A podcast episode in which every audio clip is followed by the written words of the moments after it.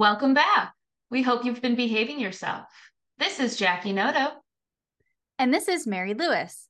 Welcome to Behave Yourself, a podcast on BA without the BS. Jackie, what is your beveragino of the week? From flat soda to frappe, how has it been going? So I am having a busy week. Uh, we have a conference coming up. A lot of people in our field choose to go to this specific conference. So there is a lot of other instructors for the same institution I'm a part of who need their classes to be covered. So this week I'm teaching 15 classes, which is a bit. Sheesh. So my beverage for this week is also going to be a bit. So I don't know if I've shared with you before or not. When I go to Starbucks, if I'm having a fun, I want a cold beveragino day, I normally would get an espresso frappuccino, extra pump of espresso, and then I would add peppermint syrup. But recently, I saw that there's a new drink at Starbucks where it seems like they've just co opted my idea. I know no one who works for big Starbucks listens to this podcast yet. But when they do, they'll notice that they've created a drink that is, if there was a beverage drink for my horoscope, my zodiac sign, my Enneagram, any way that you want to describe a person, this is probably what would come up when you plugged in my information. So it is a chocolate, which who doesn't love chocolate? Chocolate Java mint Frappuccino blended. So it has those little chocolate chips. It's got the mocha. It's got the mint. So it's just got all those components that I look for in coffee. And knowing me, I would probably order it this way a chocolate Java mint Frappuccino made with soy milk with an extra pump of espresso. The espresso is what gets me through life. If I'm going to spend the money at Starbucks, I'm getting a shot of espresso. Thank you very much. You are really putting the entire team on your back teaching all of those classes. I feel like that that drink is a great way to describe that. Yeah, actually, you know what? I'll probably get it this week to be a little bit of a reinforcer kick for me, maybe Saturday or Sunday. Ooh. What is your beveragino of the week? You don't say, Suze. Really? She said spicy water. They wanna they wanna share their beveraginos. Um, my beveragino this week is the Bai. I think that's how you say it. B A I antioxidant cocoa fusion. And I would describe this and my week. I'm feeling um a little emo in like the best way. Like I just it's been raining a lot where I am and it's been dark out which has made um, taking walks during the day a little bit easier. It gets a little bit darker at night. And this type of drink is refreshing. It's um, like light and it tastes great but it's not super sweet. And it's just kind of like easy breezy calming like almost like a little sad. Like sometimes it's fun to be a little sad. And so i've just been doing that this week. Yeah. We have to feel our feelings. If we're feeling sad you got to let it come through yeah. Do you have any recommendations for this week? I do have a recommendation for this week. The main recommendation is switch up your breaks, or if you think I'm not telling you what to do, I'm just saying I've been switching up my breaks and it's been working well. What I mean, oh, wait, before I want to talk about this, I would like to say I would love for this podcast to hold me accountable. I, per Jackie's suggestion, I actually made business cards and I'm bringing them to the conference I'm going to. And also somebody I know I'm excited and somebody that um is really really sweet to me and is a mentor to me a few years ago. I think when I graduated with my masters or undergrad, they gifted me this business card box. It's like a fancy white like heavy business card box. I've never been able to use it. So I'm taking them to the conference and next time we record, I would like to share that I gave my business card to I'm going to say like at least like 1 to 3 people. I've never done it before, so I'm keeping the expectation low. Um, I also don't know how many like new people I'm going to be interacting with because I have some old friends that I really want to see, but I would love to be able to say that I did that, so I'm sharing it on the pod. Beautiful. I love that. So that LGBT brunch that I went to, I handed out my business cards there. And it doesn't have to be some big like formal activity. Mm-hmm. It was mm-hmm. just here's how you can contact me. My yeah. phone number's on it, my email's on it. So even if you just make a new friend, if you don't want to spend the time like whipping out your phone, them whipping out their phone, at least when I ordered my business cards, they came in a stack of 500. Mhm. So it's that quick, that efficiency. Someone comes up to you after a talk. Here's my business card. Feel free to reach out. I think you'll easily be able to hit one to three. Yeah, and I'm doing I signed up to do the poster um review process so I'm like assigned to be in a location I'm talking to people that I probably don't know. So that could also spark a great connection. I wanted to say that. Okay, back to my rec of the week, switching up your breaks. So I've been doing a lot more remote work recently. I'm going into the office less and less. That's kind of my situation. So depending on, you know, your life, you have to individualize this for your unique situation. Usually I take breaks during meal times, and that's been awesome and I really liked that. But since I am doing more remote work and I'm staying in my workspace for longer durations of time without like getting up and going anywhere, I've kind of changed it up. I'm able to eat while I work or like read while I work for work. So instead of taking my break to eat a meal or have a snack, I've been taking I would call it a break break. I don't know what else to call it, where in the middle of the day, so I've like usually I've just eaten lunch to prevent that little slump. I get up and the weather has been really favorable. I think it's going to be temporary, but that's okay in the middle of the day, I take my pups on a little walk. It's like a 30 minute walk. I listen to a podcast and uh 30 minutes for me in terms of like my work hour expectations, taking 30 minutes off is not a huge inconvenience. Like I'm still able to meet my hours.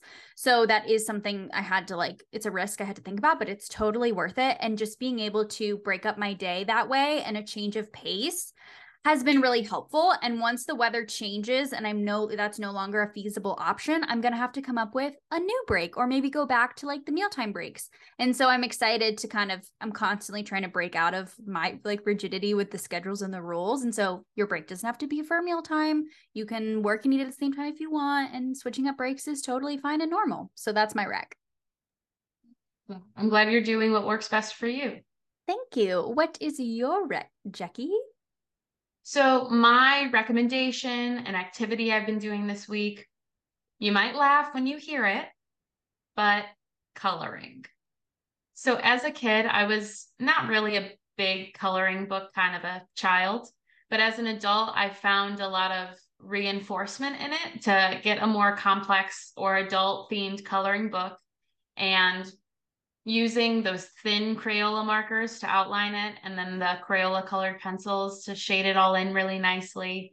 And I hadn't had a coloring book for a little bit, but it's nice because it gives you that semblance of control. Within this page, you are in control. You can do whatever you want. You can make it fun, you can make it realistic. But my really good friend sent me a care package and it included a new coloring book. So I took a little bit of time to just engage in that it is an act of self care, but it was a new activity. And if you're someone where you have a lot going on in your life and you just need a moment to focus on this one thing and doing this one activity, I really suggest trying out coloring as an adult. It's something that it's going to cost you five to 10 bucks to get all the materials that you need to do it across the book, the pencils, crayons, whatever your mode of art is. Um, and it's going to probably be enjoyable. So that's my big recommendation from this week. Thank you for sharing. I love the inner child versus present versus control versus outlet hobby calming experience that that sounds like. Thank you. Thank you. So, Mary, what topic are we spilling tea on today? Today, we are going to be talking a little bit more about prepping as a presenter, specifically discussing psychosomatic responses. So, what I, what we mean by this is sometimes, if you're lucky, when you have anxiety or just a strong emotion, you feel those feelings. Those are, you know, um, covert responses. But then other times, in addition to those covert responses, you experience physical symptoms that other people can see, which is not super great, but it happens. And we're going to be talking about so, those are like bodily responses in response to stress, that sometimes can be hard to hide and they can also be hard to mitigate once they're happening. So, we're going to walk you through, um, kind of share our own stories and talk about ways to mitigate those psychosomatic responses. So last week we were all about prepping that presentation, getting you up to that stage, to that podium. And today we're going to be diving into that mitigation. We're going to not only look at these bodily responses, but also mitigating our autoclitic usage and just overall some tips and tricks that have helped us throughout the years when actually engaging in the act of public speaking.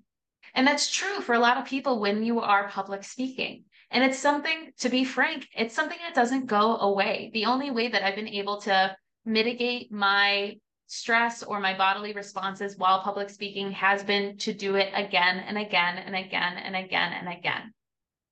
So when you're public speaking, there are some of these bodily responses that come up that if you're like me, irritate the living crap out of you that your body is responding this way and you don't understand why.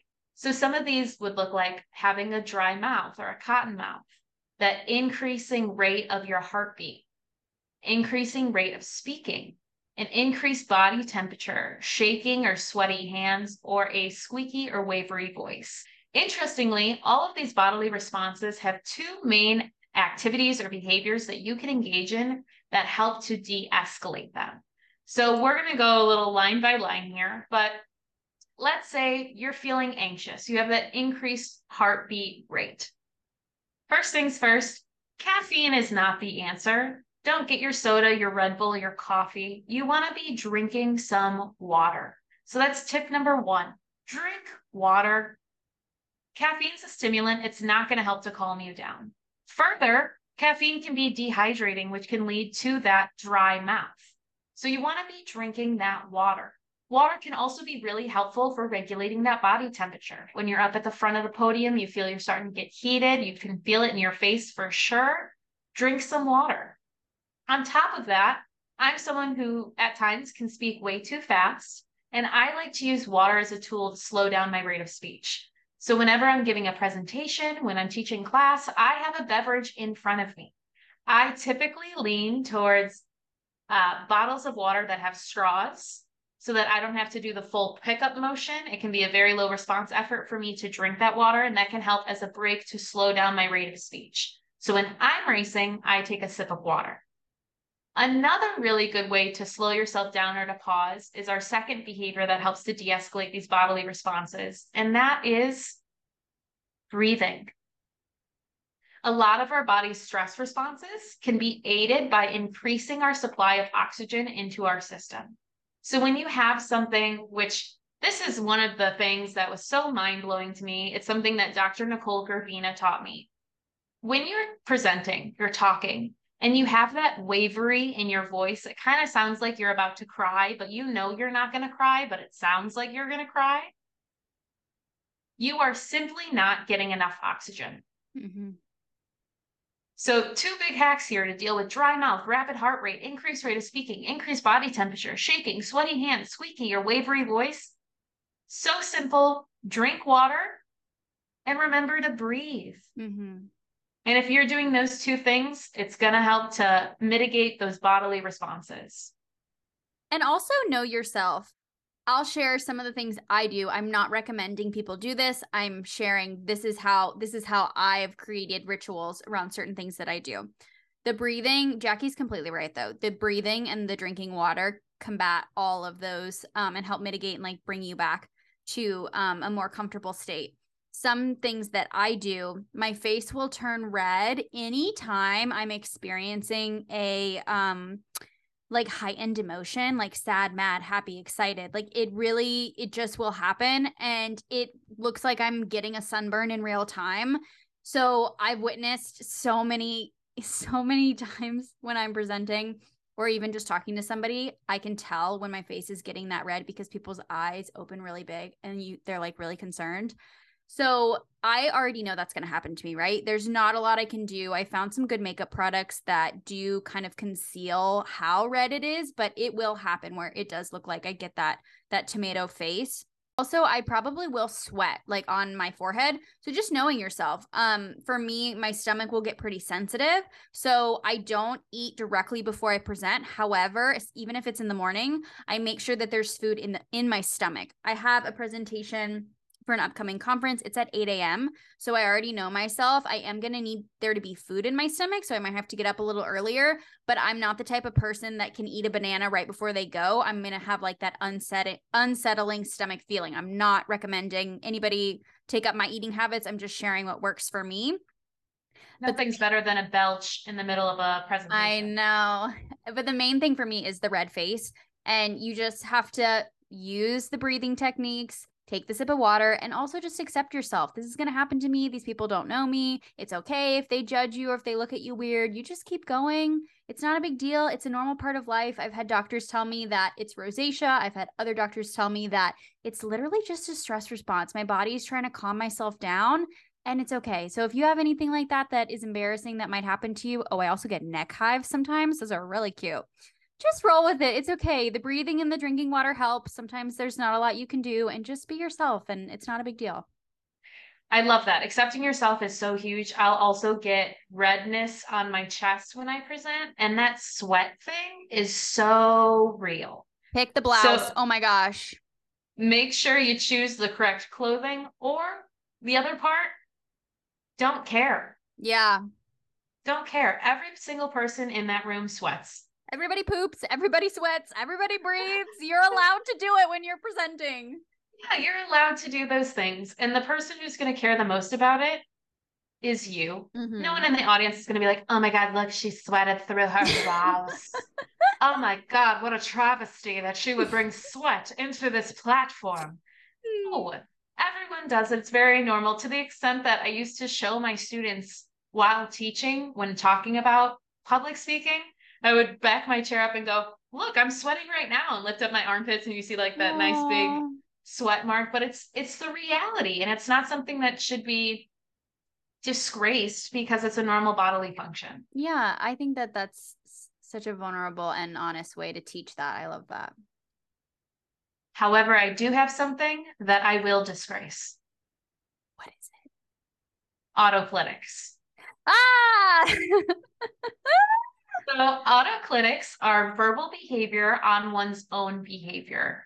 So, these can look in vocal verbal behavior, things like like.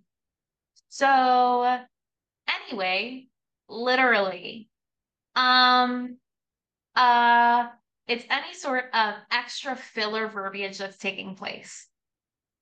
As someone who's publicly spoke, I know that sometimes autoclitics happen. It's okay if autoclitics happen, it's part of our natural speaking. However, if you are continually saying um, uh, um, uh, um, uh, unfortunately, the effect that it has on your audience is it's going to pull them out of the presentation. They're not going to be able to focus as much on what you are saying. Yeah. Because of those breaks. So, something I'd suggest when you're doing your practicing, when you're practicing in front of friends, when you're talking on your own, is working to reduce those autoclitics. Mm-hmm.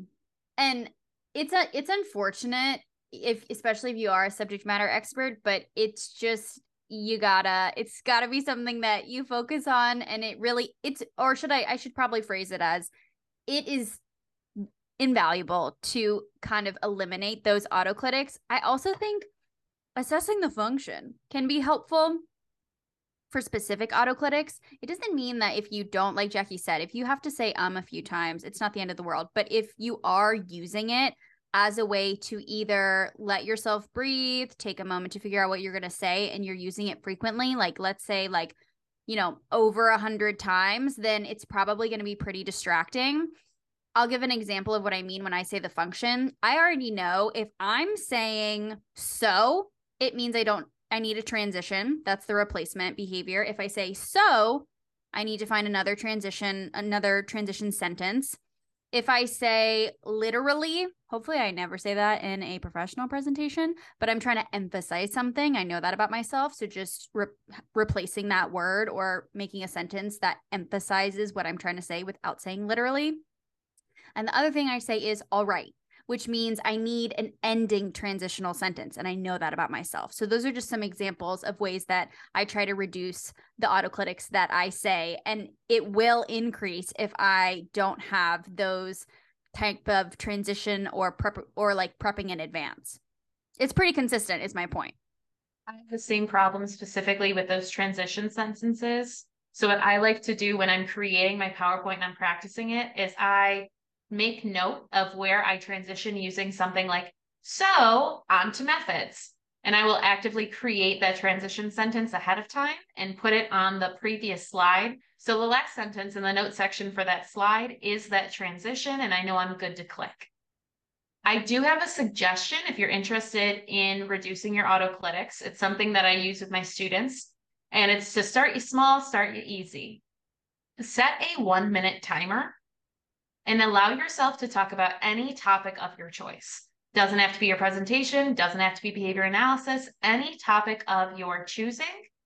If you say, um, uh, like, literally, so, or any of your identified autoclitics, you have to pause that timer and start it over. One minute doesn't seem like a super long period of time, but if you're very used to engaging in those autoclitics, you're going to be doing this activity over and over, but it's going to help to identify for you your autoclitic usage, which words you often choose, and once you're successful, increase your confidence that you can speak without using as many or any autoclitics. Another point here when it comes to speaking. I've dealt with uh, different students who have different backgrounds, different countries of origin, and I just really want to hit on this point because it makes me sad when it comes up in real life. When you are presenting, be you. We're not asking that you create this whole extra customer service persona where you have to speak in a certain manner. This is just supposed to be an elevated, more professional version of yourself. So if you have an accent, you still have an accent when you present. You don't need to whitewash your presentation to make it palatable for everyone else. We can understand you. We want to hear what you have to say. And I don't want you to diminish where you've come from, your achievements, when you are sharing or speaking. It's something that I've seen a couple of times with different friends from different countries of origin where they've changed some of their vocal verbal behavior or they change their vernacular, how they end words, their tone. And when asked about it, they changed the way they spoke because they felt like people weren't taking them seriously or they felt like people couldn't understand them.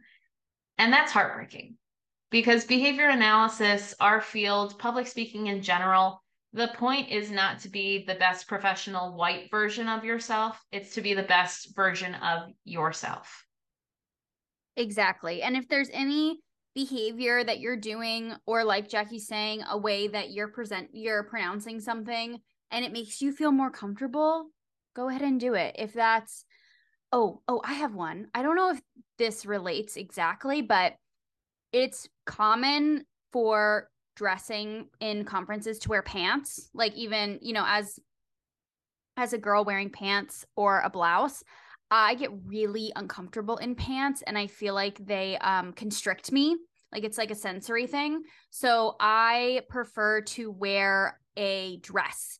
And some people might say that that is not as professional. Some people might advise that you wear instead of the dress um, to make it like less girly, I guess, uh, pants and a blazer or a blouse with a blazer.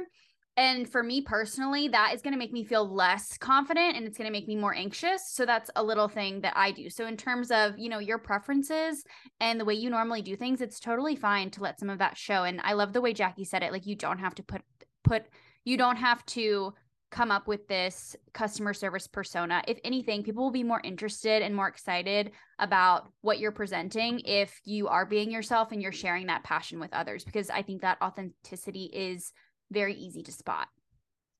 Think of Merrill Winston. If you've ever seen Merrill oh my Winston gosh. present, he is a great example of someone who comes up, he presents as himself, and everyone loves it. He brings the guitar up. Come on. And it's amazing. His symposia, his presentations, his talks, always full. Everyone loves it because Merrill Winston is Merrill Winston.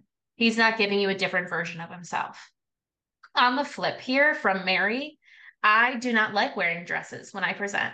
I used to do, I used to show up in conference dresses or conference skirts and an appropriate blazer because I thought that the skirt or dress would be perceived as more professional. Oh so my it's gosh, interesting. that's crazy. Yeah, it's interesting that we have totally flipped uh, mindsets on that. But once I started doing presentations, and once again, I'm someone who walks around when I talk, I liked wearing the pants because one, I feel that it is more appropriate if you're wearing pants that you it's more acceptable if you're wearing flats whereas in a dress or a skirt i feel like most of the time you lean towards heel i prefer being in flats and also i love pockets i love having my pockets i could put my hands in my pockets when i'm strutting around Mhm. and then I also like it because, in terms of audience behavior, I don't have to worry about crossing my legs or keeping my legs close together, tucking them. What was it in Princess Diaries?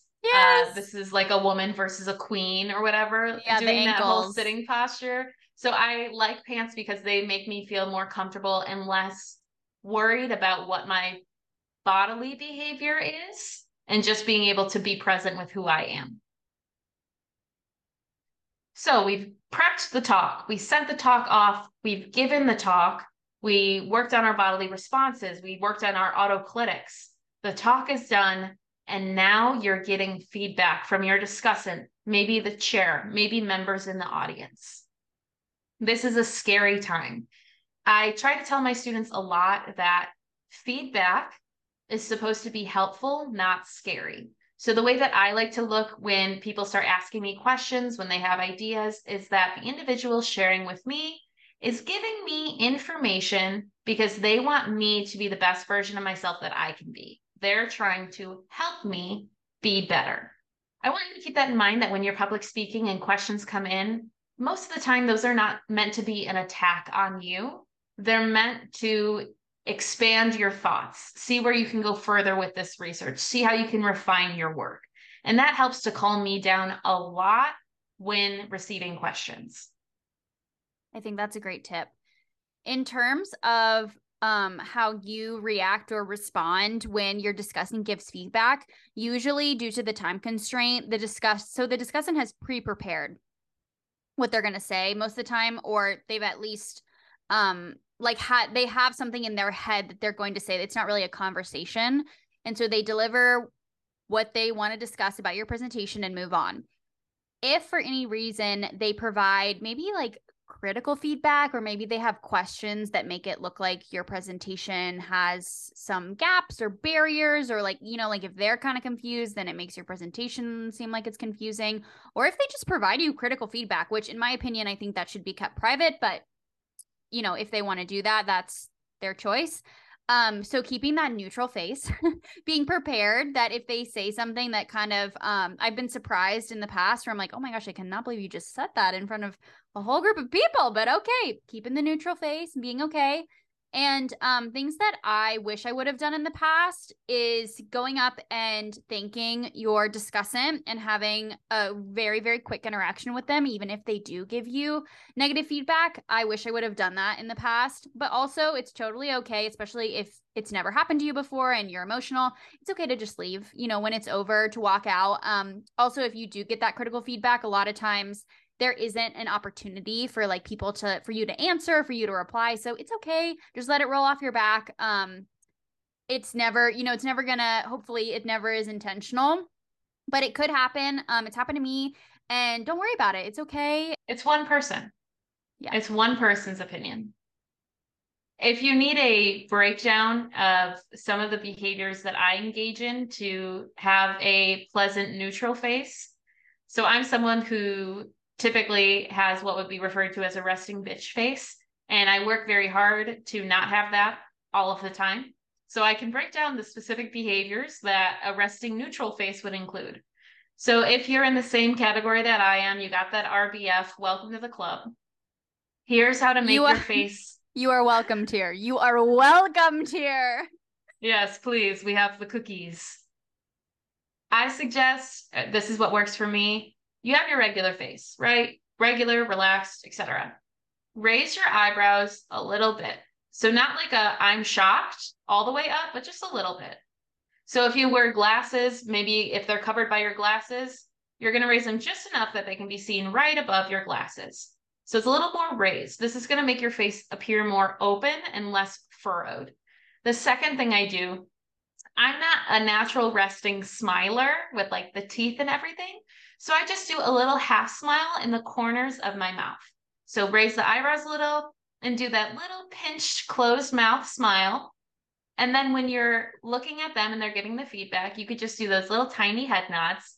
And that just looks like you're very receptive and I hear what you have to say, and this is this.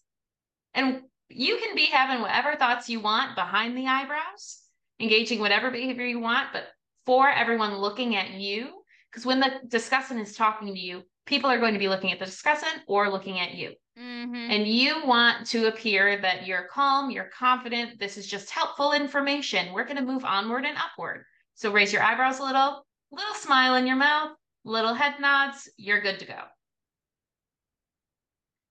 That was actually really helpful. I was doing that to myself as Jackie, as you were describing it, and I couldn't agree more. That's the best way to do it. It's once you've walked through it, it's not super hard to maintain you know you're you're not like holding the smile for too long. I i love it. I advocate for it. I have done it and had success. And that it is not well. how my natural face is.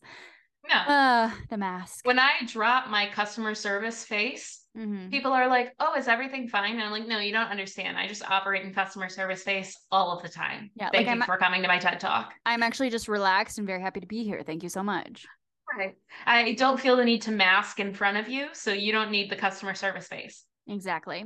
So sometimes um a lot of times you you're not gonna have to you know justify any feedback that the discussant shares but there are times especially if the symposia ends early and the discussant's already done where they will open the floor up to questions jackie do you have any advice when you're being asked a question maybe somebody asks you something that either you don't understand exactly what they mean or you don't know how you don't know the answer how would you proceed I love that question. And I think we should do a little bit of role play here. Oh Mary, I want you to ask me a question on something that I will have no knowledge on. Oh my gosh, I thought you were going to do the reverse. Okay. um okay, let me think of something. All right. Um I don't think watch watch Jackie know this, but let me try. Jackie, can you give me some behavior analytic research recommendations for discussing compassion fatigue in the workplace and some protective factors to mitigate those? Wow, you know, that is a really good question, Mary. Thank you for asking that. I'm not 100% sure off the top of my head of that literature, but if you want to send me a follow up email, I can poke around and see what I can find and send that your way. That was so good. The point here is there's nothing wrong with saying you don't know. Because if you don't know, you don't.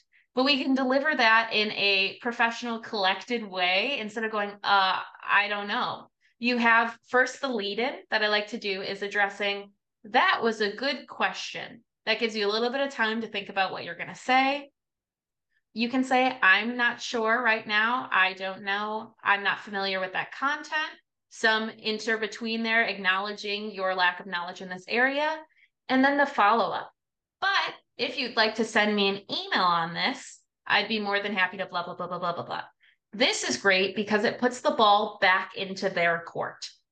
They have the opportunity to send you an email, ask this question again, see what else I can find on it and send back to you. Maybe I do know the articles and I just don't know the author's last names and the year on the top of my head, but I'd be happy to send them to you.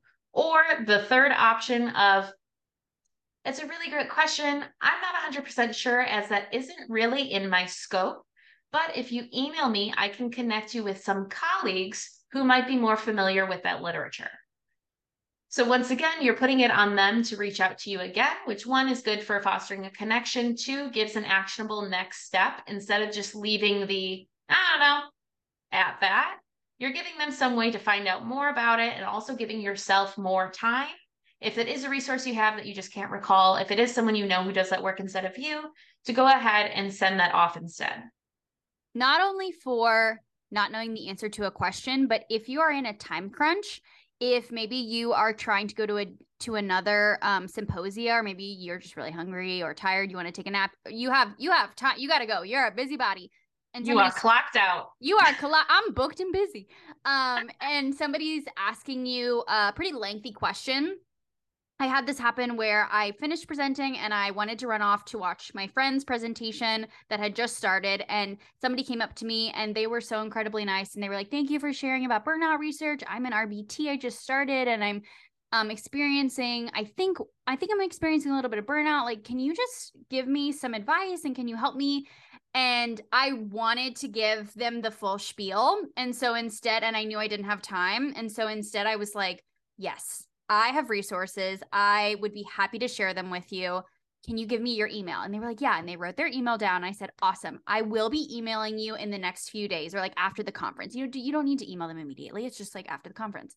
I emailed them. They replied and they were like, Thanks so much. That was super helpful and that just kind of eliminates you know the stress and the pressure of having to have this like 20 minute conversation. It also i like what you said puts the ball in their court whereas like he had the option to just not reply or like he could ask follow up it just kind of depends on what they prefer to do. So i think that's another good option. The point here is it's okay not to know. And even if you do know, it's okay not to be entirely prepared for every single question that someone's going to ask. If anything, it shows that you are an expert if you can't directly answer their question, but you have resources and info, or you know somebody that can. Do you know what I'm saying? Like that kind of demonstrates that you are, you're really, you're not just answering the question again with the ego to give them an answer. You're, you're thinking back and you're like, actually, I don't, I don't really know that specifically, but I know someone who would know, and then giving them that info. And it's a good sign of being authentic. I wouldn't want someone to try to off the cuff answer a question for me with what they thought the answer was if they weren't confident in it. I'd much rather have someone say that they don't know it, they haven't thought about it, etc. Jackie, do we have any other points that we want to talk about before we wrap it wrap up? I think that's it for me today. How about yourself? I think that's it. Yeah some entrance presentation tips, setting you up for success. So, with that content covered, Mary, how are you staying hydrated this week? I I am high I am very hydrated. I am hydrating myself by um watching I need to look up the actual title, but it's the new Bridgerton season that is focused yeah. on Charlotte um, it obviously deserves all the respect in the world, so I need to look up the title. And I'll just... I have some tea to share with you. Oh my gosh, I can't for freaking wait. I've never seen Bridgerton. Okay, well, that needs to be addressed at a later time. The... Is that going to be my new self care activity? My new rec is Jackie needs to watch Bridgerton, and I'll give you an update next week on how I think it's going. Um, that would mean more to me than a lot of things. Yes, that okay. would be much appreciated. Um, it's called Queen Charlotte, a Bridgerton story. And I've seen the previous seasons, so I kind of know the vibe. And Jackie will be seeing them as well in the near future and giving us an update on her thoughts because it's incredible. But I allowed myself to binge watch the series in the sense I watched it in two days. The first day, it was the evening. I wa- there's only six episodes, but they're like an hour. I watched it as if it were a movie type, where at night I watched, I think, like two and a half episodes. The next day, I really wanted to finish it, and I was kind of feeling in my feelings. It was on my period. I wanted to just, you know, have a good cry. And this is the perfect show to do that.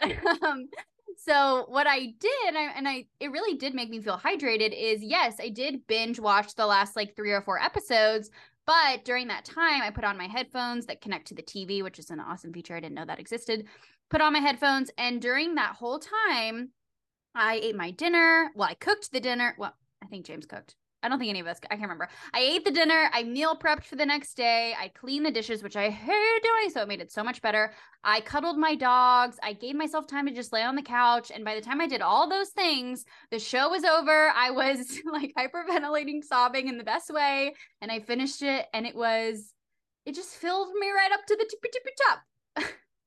I love that, releasing those toxins and engaging in those behaviors that are going to signal to your body that the stressor is no longer present. That's awesome. Closing that stress cycle. What about you, Jackie? So, I have a couple of updates for our friends listening. Ooh. I am, in fact, currently wearing my blue light glasses. They look stunning, by the way. So, first things first, I am actively engaging in the behavior that I told you all I was going to try to do. We love uh, the follow through. I've learned that I don't like wearing them when teaching because I feel that that lack of ability to directly see my eyes removes some personalization. Oh. But I am trying to wear them for other computer based activities. So that's point one in hydration. Okay. Point two I did go to a game night last week, met some new friends. That was fun. And I have a book club tonight that I'm going to be going to. We have not chosen the book yet, so okay, that's I'm what not I, sure. That's what I was going to ask. I knew it was coming. but the reason why I'm making a point to go to this first meeting is the runner of it was like, yeah, the first meeting is when we're going to be choosing what book we're going to do. Oh, girl. I gotta be there. My input needs to be present. Yes. I like to read self help books and true crime. Those are my main two categories here, or any sort of uh, historical fiction. Mm. So I like when it's a fake story, but all the information they're pulling in is historically accurate. Do you know what is exactly like that? Are you gonna say Bridgerton? Bridgerton.